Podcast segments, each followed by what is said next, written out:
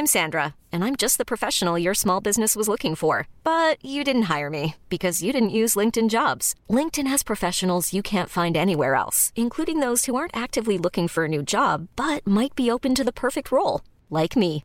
In a given month, over 70% of LinkedIn users don't visit other leading job sites. So if you're not looking on LinkedIn, you'll miss out on great candidates like Sandra. Start hiring professionals like a professional. Post your free job on linkedin.com/achieve today.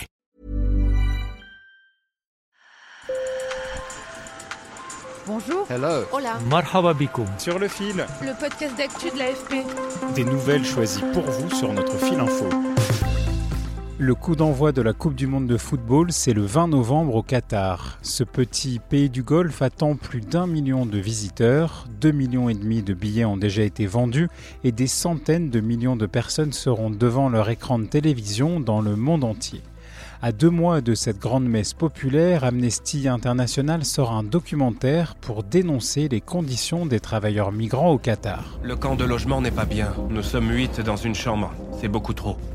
Mais je ne peux pas me plaindre parce que sinon je perdrais mon travail. Droits humains, conditions climatiques, depuis l'attribution du mondial au Qatar en 2010, les critiques pleuvent.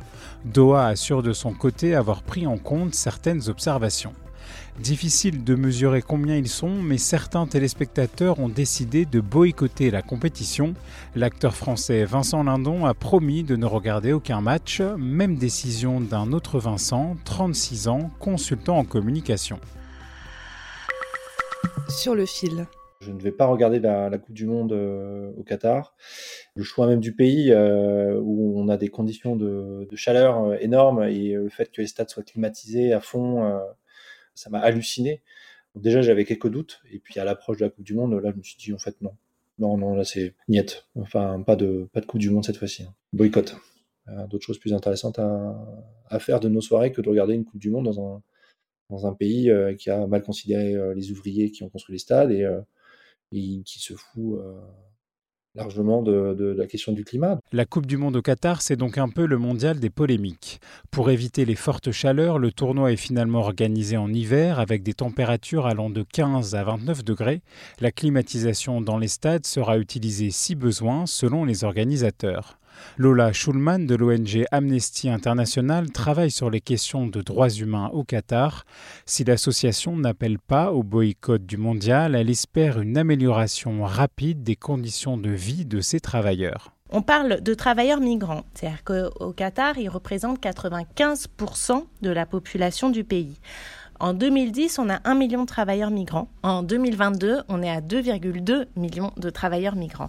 Donc la population a énormément augmenté, notamment pour faire en sorte qu'on ait toutes ces infrastructures euh, au Qatar euh, pour le mondial. Ces travailleurs migrants installés au Qatar viennent principalement d'Asie du Sud-Est, mais aussi d'Afrique. Ce sont euh, des personnes qui ont quitté leur pays puisqu'ils étaient en très très grande précarité, ils avaient besoin d'argent et donc la famille s'est quelquefois endettée pour qu'ils puissent partir au Qatar parce qu'ils payent des frais de recrutement illégaux auprès d'agences.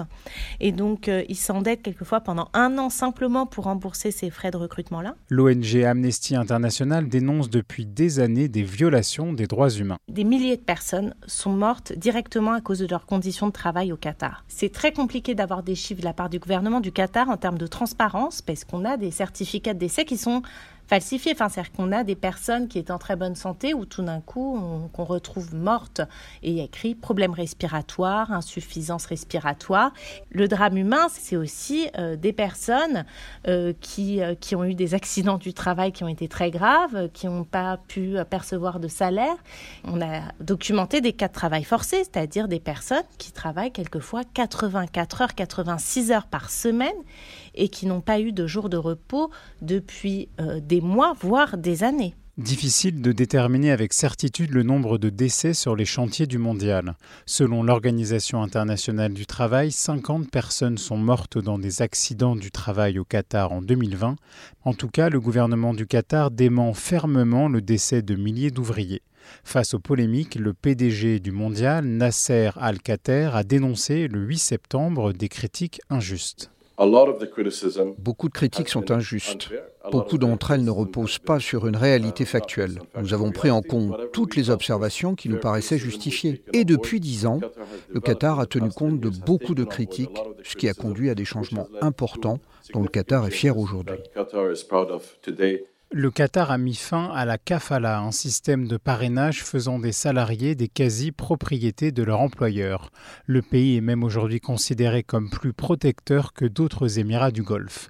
Mais chez Amnesty International, on estime que les progrès restent largement insuffisants. Ce qu'on constate, c'est qu'il y a eu euh, des avancées législatives quand le Qatar euh, ratifie des pactes internationaux euh, pour le respect des droits humains, euh, lorsqu'il prend différentes législations pour qu'il y ait un salaire minimum, pour que les salariés voient leurs droits respectés, pour nous, ce sont des réelles avancées.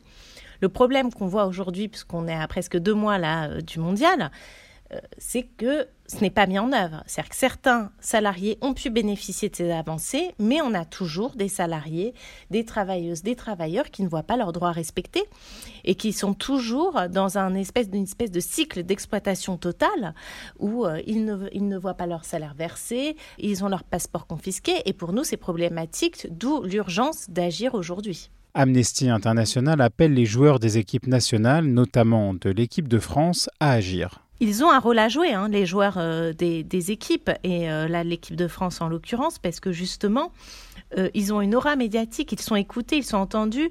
Pour le Qatar, c'est essentiel ces paroles-là pour faire changer les choses sur le terrain. Le Qatar est sensible en fait à ces critiques-là qu'il peut y avoir, et ça peut aussi faire basculer certaines choses et nous aider à porter nos messages. L'ONG demande aussi à la FIFA, organisatrice de la compétition, d'indemniser ces travailleurs migrants. Aujourd'hui, la FIFA doit payer et elle doit initier ce programme de réparation. Amnesty International espère aussi que le coup de projecteur offert par le mondial obligera le Qatar à progresser sur d'autres fronts comme les droits des femmes et des personnes LGBT. Sur le fil revient demain, je m'appelle Antoine Boyer, merci pour votre fidélité et bonne journée.